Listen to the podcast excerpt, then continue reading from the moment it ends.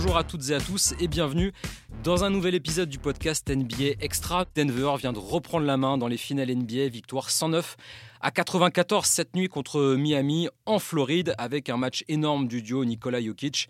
Jamal, euh, Jamal Murray, 32 points, 21 rebonds, 10 passes pour euh, Jokic, 34 points, 10 rebonds, 10 passes pour Jamal Murray. Et pour analyser ce match, j'ai avec moi Benjamin Bernard et Yann Mainmi. Bonjour à vous deux. Hello. Salut Nicolas.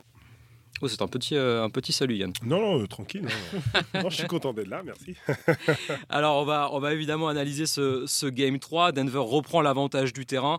Euh, Nicolas Jokic, Jamal Murray, on, on, a donné leurs stats. Ce sont les premiers coéquipiers avec un, un triple-double à plus de 30 points sur un match dans l'histoire de l'NBA, saison régulière et playoff confondus. Et c'est aussi le premier duo en triple-double sur un même match des finales.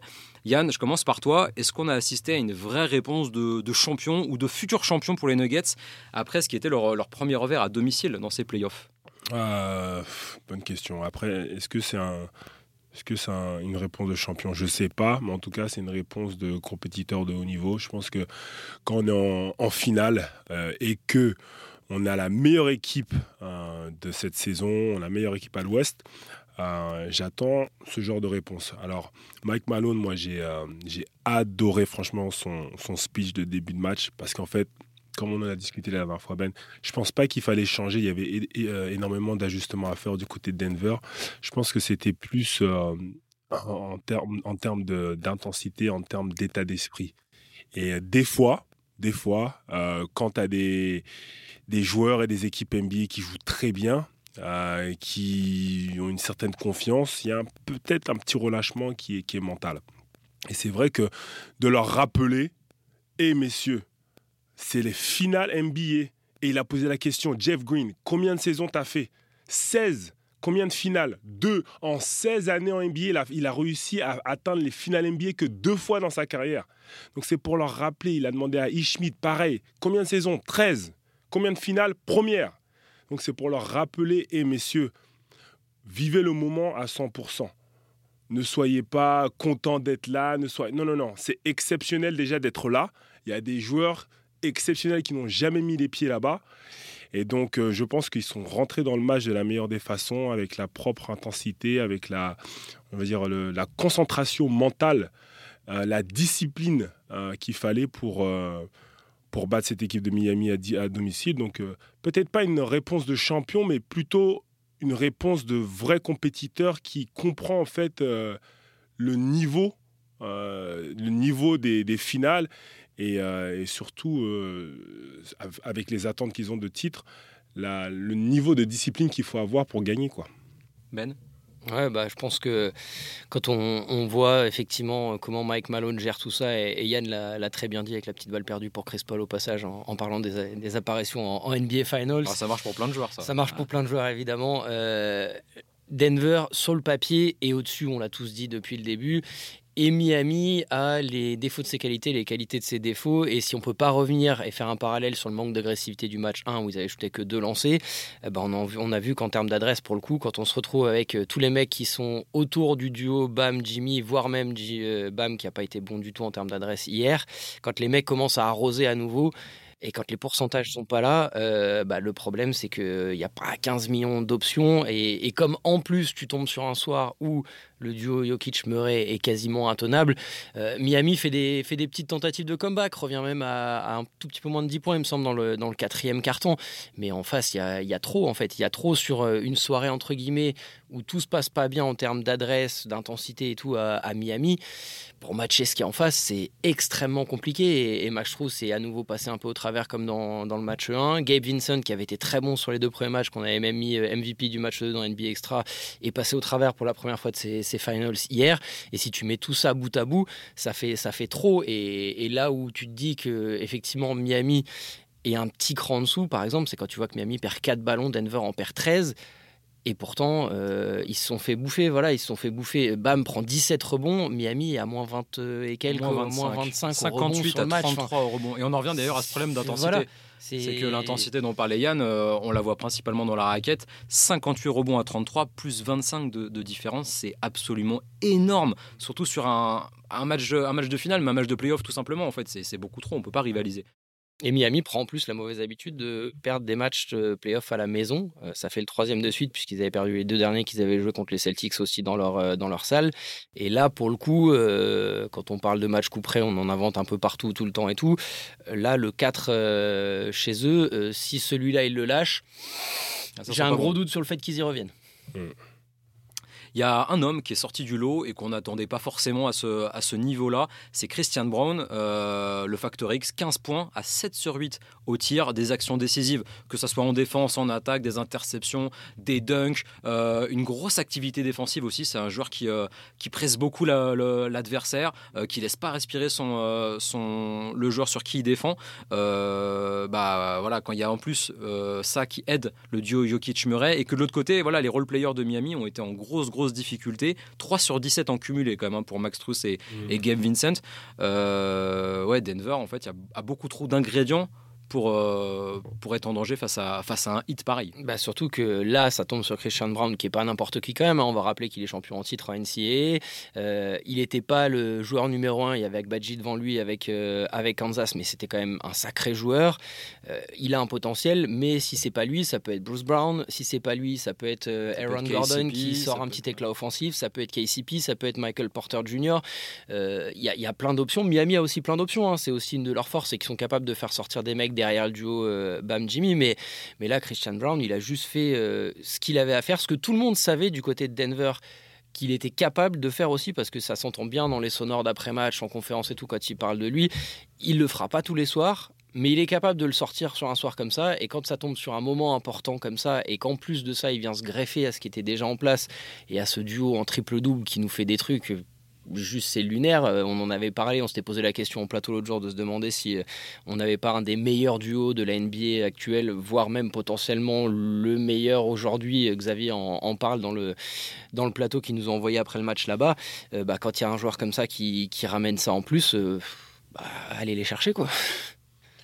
Après, par rapport à Christian Brown, moi je trouve qu'il a, en fait, c'est, c'est pour un coach c'est tout ce dont tu rêves, en fait, chez un jeune joueur. C'est-à-dire que le gars fait très peu d'erreurs, il est tout le temps au maximum d'intensité des deux côtés du terrain. Et hier soir, il fait rien d'exceptionnel, en fait. Hein. En fait, point de vue stats, c'est très propre. C'est le factor X de l'équipe, mais il fait rien d'exceptionnel. Ses paniers, il les marque en transition parce qu'il met beaucoup de pression en défense. Il met des paniers faciles. Il coupe. Il a une bonne lecture de jeu. Il sait qu'il joue avec de très bons passeurs. Donc, il sait quand couper. Euh, il est très discipliné dans le spacing. Donc, il fait rien d'exceptionnel, mais il fait ce qu'on lui dit est très bien, avec le maximum d'intensité. Donc pour un coach, c'est du tout bénéf d'avoir un jeune joueur euh, capable de faire ça et surtout d'avoir euh, de, le faire en finale. Donc euh, par rapport à ça, je pense que là maintenant on est au game 3. Donc on sait très bien que Bam et Jimmy vont faire ce qu'ils vont faire. On sait très bien que, le Joker et, et Jamal Murray vont faire ce qu'ils vont faire. Maintenant, qui va step up? Hein, le match 2, Max Struss, c'était pop. Là, c'est Christian Brown. Qui va être le prochain On verra. Mais il y a quelque chose d'indéniable. En fait, c'est euh, là, c'est d'imposer déjà sa force, son état d'esprit. Et normalement, on va dire que Miami, sur tous ces playoffs, c'est eux qui ont imposé leur style de jeu. C'est eux qui ont imposé, comme on dit, leur will euh, sur les autres. Euh, mais là, je pense que Denver a pris un petit ascendant et il y a aussi un facteur taille. Alors oui, les gens ont tendance à dire ah la taille, oui, mais c'est pas. Là, on regarde, on parlait tout à l'heure des rebonds. Au bout d'un moment, quand tu as que des arbres dans la raquette, c'est difficile. Alors que Miami a starté Love une nouvelle fois, hein, comme lors du match 2, ce qui avait un peu changé la donne. Il a eu beaucoup moins d'impact du coup, Kevin Love, sur ce match. Parce que l'ajustement, il a été bon de la part de Spo. Mais maintenant, une fois que euh, Aaron Gordon, il a compris, ah ok, je vais avoir un match-up qui est peut-être pas le même, mais ça reste quand même un match-up. Si on choisit entre Aaron Gordon et Kevin Love, je suis désolé, mais je prends Aaron Gordon. Il est beaucoup plus athlétique, il est beaucoup plus fort, il est beaucoup plus proche de l'arceau. Kevin Love, c'est beaucoup de périphérie. Après, un peu de charge, mais c'est beaucoup de périphérie. Donc, en termes de taille, c'est problématique au rebond. Oui, parce que sur un match, on peut, euh, on peut faire aussi bien que l'adversaire. Sur l'ensemble d'une série, ah, sur, les deux premiers matchs, je crois pas qu'il y avait un si gros écart que ça à chaque fois. Hein. C'est la première fois où vraiment on a un. mais un ça risque de continuer. Mais plus la série va avancer, plus ça va devenir dur pour Miami parce que c'est vrai qu'en fait, physiquement, en face, euh, c'est des bestiaux qui sont, euh, Ah qui sont souvent plus grands et parfois aussi plus jeunes. C'est-à-dire que même Michael Porter Jr., il a beau ne pas être parfait dans son jeu en attaque, il a beau avoir du mal à marquer ses paniers, il vient souvent aider au rebond, il est très très grand. Et bien sûr. Et bon, évidemment, il y a Jokic qui est là, lui, euh, Mais y a pas, tu- euh, est monstrueux. quand, les, quand les quatre sont en même temps sur le terrain, on, a un, un- un meneur qui est, euh, Qui est grand Jamal aussi, Murray, Jamal Murray, qui est très grand. pour un, pour un Ex- meneur. Exactement. Euh, KCP qui a un peu de taille, qui a des longs bras. Mais après, là, les trois autoporteurs, euh, autoporteurs, Michael, Michael Porter. Porter, Jr., euh, Aaron Gordon, plus le Jokic, c'est beaucoup. Le hit à côté, ils ont quoi? Et Ils ont Gabe Vincent. Euh, Jimmy, il n'est pas très très grand, mais ça match avec, avec Jamal. Mais après, Kevin Love, il n'est pas si grand que ça. Avec Aaron Gordon, je prends Aaron Gordon. Max Bam, il- même Max Truss, il n'est pas très grand. Même Bam, Bam, il est en tant que big man, il n'est pas très très grand. Bam, il est 6'11, il fait ma il fait taille. quoi. 2,08, je crois, bam, à peu 2,10, près. je pense. 2,10. Ouais. allez. Donc, je veux dire, hein, il y a ce facteur taille qui rentre en compte. Et je pense que plus la série va s'allonger et plus ils vont galérer parce que c'est une équipe, en fait, Denver qui joue avec cette taille. Qui joue beaucoup. Euh, on regarde toutes les situations de switch. Ils font énormément de switch, euh, Miami. Mais ils sont à chaque fois en difficulté parce que Denver met la balle à l'intérieur à chaque fois. Aaron Gordon et Jokic, c'est des. euh, en high-low, c'est du top niveau. hein. C'est du top niveau. Donc, ça va être compliqué pour le 8. Et on parlait euh, des ajustements de, de Spolstra qui avait fait rentrer Kevin Love dans le match 2. Là, il n'y a pas eu d'ajustement. On est reparti sur les deux mêmes 5 de, départ. Et est-ce qu'on qu'on touche pas là euh, le vrai point faible du hit finalement, c'est qu'au niveau des ajustements, avec les blessures de Tyler Hero et de Victor Oladipo, alors ça aurait pas rajouté de la taille s'ils étaient sur le terrain, mais euh, bah forcément les solutions elles sont moins nombreuses et bah, les facteurs X, ils ont moins tendance à sortir du lot parce qu'il y a moins de facteurs X potentiels justement avec ces deux absences. Bah, Hiro, déjà, on l'attendait potentiellement de retour au match 3 et c'est pas le cas. Donc maintenant, plus personne n'en parle bizarrement. On- en a parlé dès le match si 2 à un c'est que, hein. ouais, si c'est que finalement il reviendra pas du tout. Ou, euh, après, ça fait moins d'options, c'est sûr. Mais sur, un, sur une finale comme ça où euh, Denver gagne le 1, Miami s'ajuste, tente un truc. Alors, soi-disant, c'est parce que KLM Martin était malade, ce qu'on veut. Il tente un truc, ça passe dans le match 2. Denver, à nouveau, regarde un peu ce qui s'était fait. Avec Kevin Love dans le 5, on va jouer comme ça. Il modifie pas grand-chose parce que Malone sait que globalement, ils ont ce qu'il faut pour matcher partout. Et euh, bah là, on va attendre de voir si Spo va tenter un nouveau truc ou va mettre de nouvelles choses en place sur le match 4. Mais C'est compliqué. Ils, Ouais, essaient, ils essaient de compenser en fait leur manque de taille avec la zone. Alors c'est très intelligent parce qu'en fait ils sont très actifs. Moi c'est la meilleure zone que, qui Mm. existe en NBA. La zone de Spo, c'est la parce qu'en fait c'est pas une zone pour être en retrait, c'est une zone. Même à un moment ils ont fait zone presse sur zone. Donc il faut une zone qui est très agressive avec des ailiers, des, des, des- des ailiers arrière de petite taille qui sont sur les lignes de passe. C'est une zone qui est compliquée. Ils sont très dynamiques sur les, sur les, sur les passes adverses. En fait, Bien ils sûr. arrivent à couvrir le terrain parce que justement, ils n'ont pas la taille, mais comme ils sont un peu, plus- un peu plus petits, bah, ils, couvrent, ils couvrent plus du terrain. C'est ça, ils essaient de couvrir avec ça. Sauf que pour moi, la zone, ça ouvre des grands boulevards déjà pour les drives et c'est surtout en, en- en termes de rebond, c'est compliqué. C'est compliqué, tu as des joueurs qui sont statiques et tu subis et tu subis. Alors, euh, je pense avec l'effectif que le hit a, il n'y a pas, en termes d'ajustement, il n'y a pas une grande marge de manœuvre. hein. Ça, c'est mon avis. Et puis face à la zone, euh, quand on a en face Nikola Jokic, C'est chiant. ah, c'est encore plus compliqué à défendre. C'est chiant. coup. Et, et en plus, ils sont même pas punir globalement à 3 points en défendant en zone parce 5 que sur 18 à 3 Parce points, que euh, sur les trois premiers matchs, à chaque fois, mine de rien, Miami a eu, en termes de pourcentage, une meilleure adresse à trois points que Denver, même si, on en parlait euh, avec, euh, avec un pote ce matin, euh, même si le volume n'est pas du tout le même et que Miami shoot beaucoup plus et a beaucoup plus de volume à trois points que, que Denver. Donc ça veut dire que Denver appuie même pas sur cette caractéristique-là en disant on a des shooters. Vous défendez en zone, ça nous ouvre des shoots et, on en profite. Non, Denver joue juste son jeu en fait, fait juste ce qu'il a à faire. Et jusque-là, euh, bon, on est qu'à trois matchs, il y a 2-1 pour Denver, mais là, euh, autant après le match 2, on s'est dit, ah, peut-être que ça sera un peu plus long que prévu. Autant là, si ça reste comme ça, euh, on avait tous dit en plateau 4-2 avant le, avant le match 1. Je pense que ce sera au, pire pour Denver 4-2 si on reste sur cette dynamique-là. Après, par rapport à la façon d'attaquer la zone, je pense que c'est des consignes même de Mm. Mike Malone de pas en fait Faut, se faut qu'on fasse gaffe, Yann. Il a dit qu'il fallait l'appeler Michael. Rémi, il a dit C'est Michael Malone. il, a- il aime pas Michael. qu'on l'appelle Mike. Ok, Michael Malone. Excuse-moi, coach Malone. Euh, non, je, je pense que c'est dans ces consignes, en fait, d'être d'être très agressif vers l'arceau, d'être vraiment de rechercher l'intérieur, parce que quand il joue euh, Denver contre la zone, c'est vrai, comme tu l'as dit, il n'y a pas forcément plus de shoot à trois points. hein. Pourtant, c'est ce que la zone devrait donner, en fait. Mais ils sont tellement forts sur la ligne des arrières, ils sont tellement hauts qu'au final, ils appuient là où, il fait, il là où ça fait mal et c'est à l'intérieur. Et que ce soit Aaron Gordon, que- même dans leur drive, je trouve qu'ils ont beaucoup de solutions. Ils prennent les shoots ouverts à mi-distance. Tout ce qui est one dribble pull-up, Mm. ils sont KCP, il en a mis quelques-uns, Jamal, il en a mis quelques-uns, et là, tout de suite, ça tue ta zone.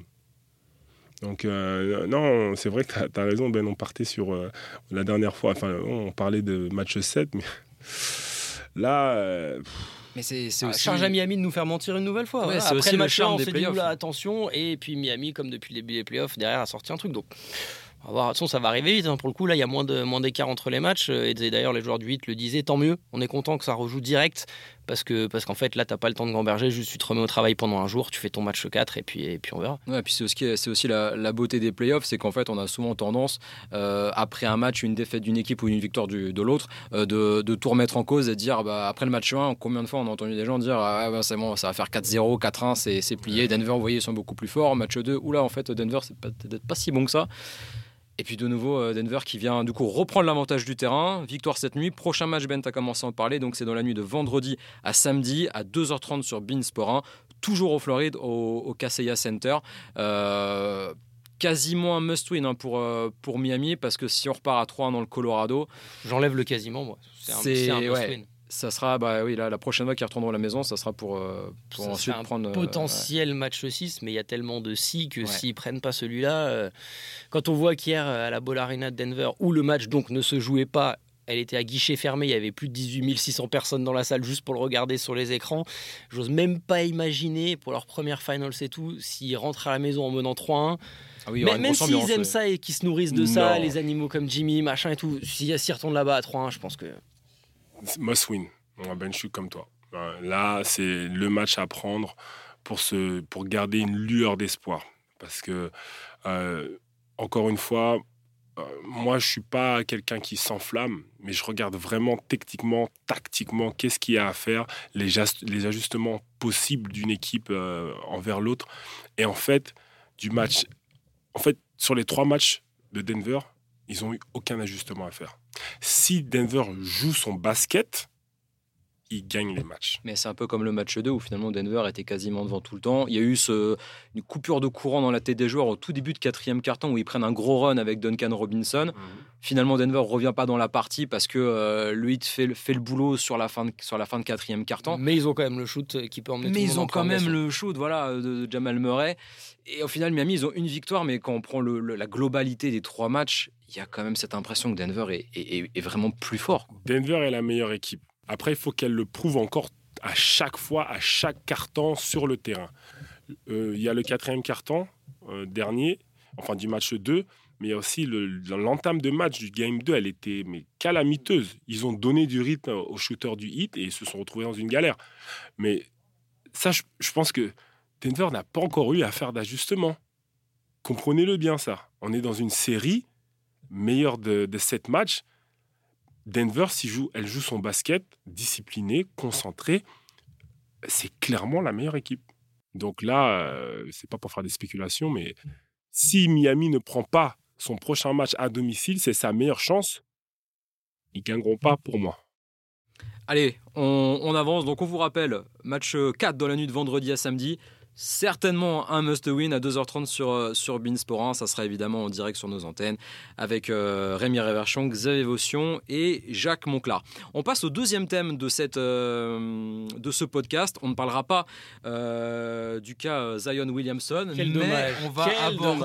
Ouais, mais Benjamin Bernard aurait voulu, Il y avait- beaucoup de choses- il y aurait avait voulu beaucoup de parler choses à de dire, Zion quand même, hein. Williamson. Si vous n'êtes pas au courant de, de l'affaire, allez sur les réseaux sociaux, allez sur Twitter, euh, tapez Zion dans la barre de recherche et vous aurez vos réponses très très vite sur sur ah, cette, cette, cette, affaire d'un joueur qui est de la même classe de draft que, que Jamorant et que décidément, c'est pas simple hein, pour, pour, pour ah, Il y a, y a un petit facteur teubé comme nous on dit au baseball euh, sur ces, ces pics 1 et 2 de la draft. Ah, mais c'est pas un facteur teubé. Hein. Là, pour J'ai dit, on en parlait pas.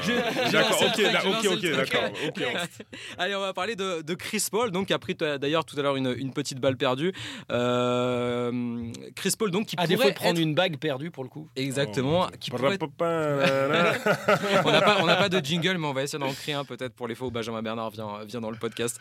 Euh, Chris Paul qui pourrait être coupé donc par les, par les Suns. Euh, Chris Paul qui euh, a eu 38 ans en mai, qui sort d'une saison très mitigée. Euh, en saison régulière, on rappelle ses stats, sur 32 minutes, c'est un tout petit peu moins de 14 points de moyenne, quasiment 9 passes et 44% d'adresse. Il n'avait jamais été aussi peu adroit depuis 2019 et sa deuxième année à, Houston. S'il est coupé, Yann, est-ce qu'on parle là déjà du free agent le plus convoité de la free agency qui arrive ou est-ce que c'est simplement un je vais pas dire un role player parce qu'on parle de Chris Paul, mais est-ce, que c'est un joueur qui peut faire passer une équipe de, bonne équipe à contender pour le titre? Alors pour moi, Chris Paul, 38 ans, euh, clairement, c'est pas du tout le meilleur, le plus gros free agent ou le free agent qui va être le plus convoité. Pas du tout. Euh, je pense que à son âge, il peut encore faire gagner une équipe, mais il peut pas avoir le rôle majeur. Ça peut pas être ton meilleur joueur, ton plus gros salaire, c'est impossible. Euh, je pense que ce qui fait sa force à Chris Paul avant tout, c'est sa capacité en fait à être euh, le maestro euh, et à avoir à, faire briller les joueurs autour de lui, à prendre les bonnes décisions. Donc euh, ces pourcentages en shoot, pour moi, c'est pas surprenant qu'il soit à la baisse parce que déjà, il prend moins de shoot. Il est défendu contre un poste de meneur de jeu. Tu as des meneurs qui sont hyper agressif, hyper athlétique. Donc les shoots qu'il a, c'est plus les mêmes qu'il avait quand il était plus jeune. Les finitions euh, à l'arceau, elles sont plus là. Donc c'est grosso modo que du pull-up, que du mid-range et de. Il reste le 45 degrés à droite de la tête de raquette. Ah, celui-là, dans le elbow là, celui-là, Donc, même celui-là, il est un peu moins létal qu'avant quand même. Hein. Il est un peu moins létal, mais en tout cas pour Chris Paul, c'est normal que ses pourcentages baissent. Par contre, sa capacité à faire jouer son équipe, elle est exceptionnelle, à prendre les bonnes décisions et à mettre des gros shoots euh, quand il faut. Donc, pour moi, c'est un joueur qui ne doit pas doit pas tourner à plus de 25 minutes par match. Quoi. C'est pas que c'est un backup, mais c'est pas en fait ton, ton starter. Pour moi, c'est pas quelqu'un qui doit, que tu dois. aussi, il faut regarder son historique. Il est tout le temps blessé quand ça chauffe, Chris Paul.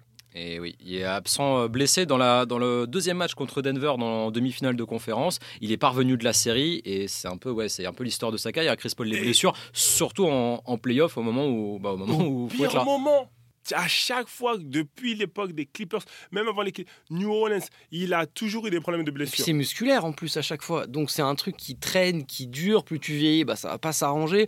Donc euh, alors ça tombe au mauvais moment. Euh, certains, les mauvaises langues diront que ça tombe bizarrement toujours au mauvais moment. D'autres diront que c'est juste qu'il a pas de chance et que ça tombe. Mais dans tous les cas, c'est musculaire. Donc c'est un truc qui forcément va continuer à l'embêter peut-être qu'après tu peux le diluer justement si effectivement tu lui demandes plus de jouer 30-35 euh, minutes par match mais juste 20-25 euh, d'avoir un rôle un peu différent et tout, pourquoi pas. Après, il, sera courtisé de toute façon, c'est une certitude. Qu'est-ce qu'il fera aussi, on ne sait pas, parce que d'abord, tout le monde a affirmé aux États-Unis qu'il allait être coupé, et ensuite, finalement, ils ont un peu revu leur, euh, leur son de cloche, et c'était il peut être coupé, mais il peut être tradé, mais il peut aussi euh, resigner ou restructurer son contrat. Donc, a priori, il va se passer des choses. Voilà, d'ici euh, d'ici à la fin du mois de juin, il va se passer des choses, mais on n'a pas l'absolue certitude encore de, de, quoi, de quand. Donc, on va attendre d'en savoir plus pour savoir si vraiment il faut commencer à chercher où est-ce qu'il peut aller. Dans ce cas-là, ça veut dire qu'il est coupé, ou alors comment ils peuvent retravailler pour pas qu'il bouffe euh, une partie trop grosse de la masse salariale de Phoenix. Euh, enfin, il y a, y a plein d'options il peut apporter, c'est sûr, mais il faut plus attendre de Chris Paul qu'il soit celui à qui on promettait, à qui on espérait à tout prix une bague il y a quelques années encore. Chris Paul, c'est encore deux ans de contrat avec Phoenix à 30, un, peu, un tout petit peu moins de 31 millions euh, de dollars la, saison.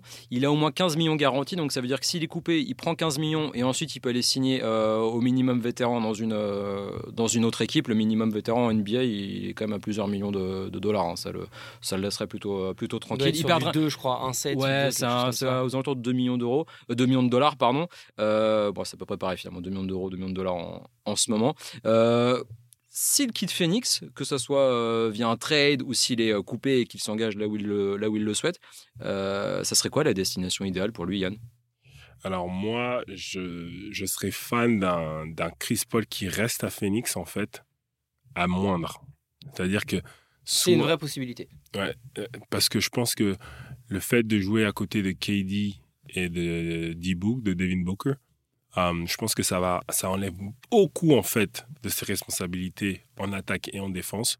Euh, je pense que revenir à moindre aussi, ça donnerait l'opportunité d'aller chercher un meneur qui soit plus qu'un backup. En fait, ils ont besoin d'un gars, d'un meneur qui, soit, qui puisse assumer 30 minutes de temps de jeu, 30-35 minutes à côté de Chris Paul. Mais s'il pouvait rester aux Suns, je pense que ça serait une vraie, vraie, vraie valeur ajoutée pour ce groupe. Sinon, moi, je le verrais bien euh, se, se, promener euh, aux Ils ont donné quatre options aux États-Unis. Ah bon C'est quoi les Il se passe des choses en Californie. Ont, donné quatre options avec euh, le Heat, les Bucks et les deux équipes de Los Angeles, les Clippers et les Lakers. Et, on voit tous l'histoire, le truc. S'il devait signer aux Lakers après ce qui s'est passé euh, à l'époque avec David Stern, etc. et tout. Ça passera pas. Ouais, ça peut, ça, c'est du drama, ça. Ils aiment ça euh, ah, évidemment qu'ils aiment ça. T'imagines, les, tu vois déjà les, les, visuels de Bleacher Report d'ESPN là avec euh, LeBron, Davis et, Chris Paul, le Big Tree qui va euh, dominer la NBA la saison prochaine avec Davis. Est-ce que AD aura sa place sur le banana boat C'est ça la question. c'est ça. Mais bon, si tu pars sur un Big Tree pareil, au niveau physique, on n'a pas forcément toutes les certitudes possibles sur Davis et, Chris Paul. Quoi. LeBron, il peut se retrouver très vite tout seul. Mais non, mais même LeBron, il a de plus en plus, enfin, oui, de plus en plus de mal à faire une saison complète. Hein. Chris Paul et LeBron ont, 38 ans d'ailleurs, ils ont exactement le, le, même âge. Euh, Très bel âge, soit dit en passant. Très bel âge Oui, oui, on est à 38 ans, on n'est pas vieux du tout. Euh. Euh, et ben sur ces, euh, sur euh, ces belles paroles qu'on va terminer le, le podcast, le podcast NBA Extra. messieurs, je vous laisse parce que vous avez une émission à, préparer, à tourner. bon, normalement, quand vous, quand vous écouterez le podcast, l'émission sera, sera déjà diffusée, mais vous pouvez la retrouver en replay, notamment sur, sur YouTube. Et puis, ben, nous, on se dit à, très très vite. On vous rappelle donc le prochain match Bean, c'est le match 4 entre Denver et Miami dans la nuit de, vendredi à samedi, 2h30 sur Beansport 1 pour savoir si Miami a encore euh, des chances d'espérer dans ces finales NBA. Merci Ben. Merci Yann. C'était un, plaisir de vous avoir. Et puis je, vous dis, euh, je vous dis à très vite. Ciao, ciao. Ciao. ciao.